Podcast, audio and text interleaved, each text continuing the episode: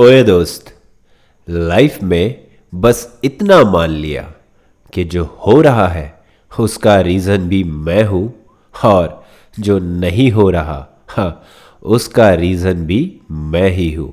बस life set.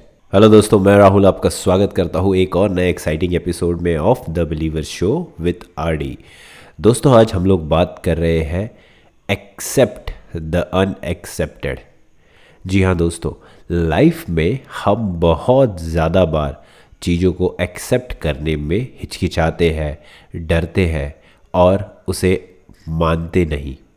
हम ये सोचते हैं कि ये जो मेरे साथ हुआ है, ये मैंने जो किया है, ये मेरे वजह से हुआ है या नहीं हुआ है, ये मेरे साथ क्यों हुआ है, ये दूसरों के साथ होना चाहिए था और बहुत सी चीज़ें हैं जो हम मानते नहीं, जो हम एक्सेप्ट नहीं कर पाते और एट दी एंड हम अपने आप को ही तकलीफ़ देते हैं।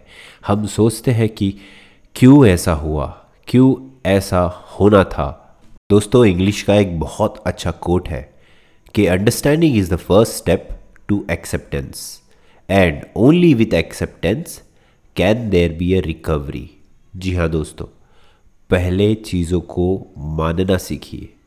एक्सेप्ट करना सीखिए कि हाँ ये चीज़ हो चुकी है।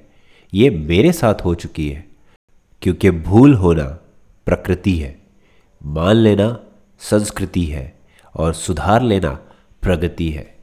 हमारी लाइफ के अलग अलग डिसीजंस हमारे लाइफ में होने वाले अलग अलग चेंजेस और बाकी सारी चीज़ें, कई बार हम एक्सेप्ट नहीं कर पाते दोस्तों। हम सोचते हैं कि ये मेरे साथ नहीं होना चाहिए था, या ऐसा डिसीज़न मैंने कैसे ले लिया? और उसे हम लाइफ टाइम रिग्रेट करते रहते हैं। और उसी की वजह से हम आगे भी नहीं बढ़ पाते। वो एक बोझ की तरह होता है जो हमें उड़ने नहीं देता, और हमारे पैरों को जंजीर लगा के हमें रोक रखता है। और इतना याद रखिए कि अगर हमें आसमान को छूना है तो हमें उन जंजीरों को छोड़ना होगा। तो क्यों हम इन दर्द को, इन चीज़ों को अपने साथ बाँध के रखें? क्यों ना हम उसे एक्सेप्ट कर ले? एक्सेप्ट करते ही ये चीज़ें टूट जाएगी और ऑटोमेटिकली आप उड़ने लगोगे। किसी ने क्या खूब कहा है कि गलती स्वीकार करने में कभी देर नहीं करनी चाहिए। सफ़र जितना लंबा होगा, वापसी उतनी ही मुश्किल होगी। सो जितने जल्दी हम एक्सेप्ट कर लेंगे कि ये चीज़ हो चुकी है और इसमें मेरा हाथ है चाहे वो रिज़ल्ट पॉजिटिव है या नेगेटिव है उतना ही ईजी होगा हमारे लाइफ में आगे बढ़ने के लिए। क्योंकि अगर हम एक्सेप्ट नहीं कर पाए तो वो बोझ हमें दबा डालेगा वो बोझ हमें आगे नहीं बढ़ने देगा। सो so, दोस्तों accept what is happen in your life you are the reason for positive and negative result of your life and इस एक्सेप्टेंस के बेसिस पे ही अपनी लाइफ में इम्प्रूवमेंट लाना स्टार्ट कीजिए।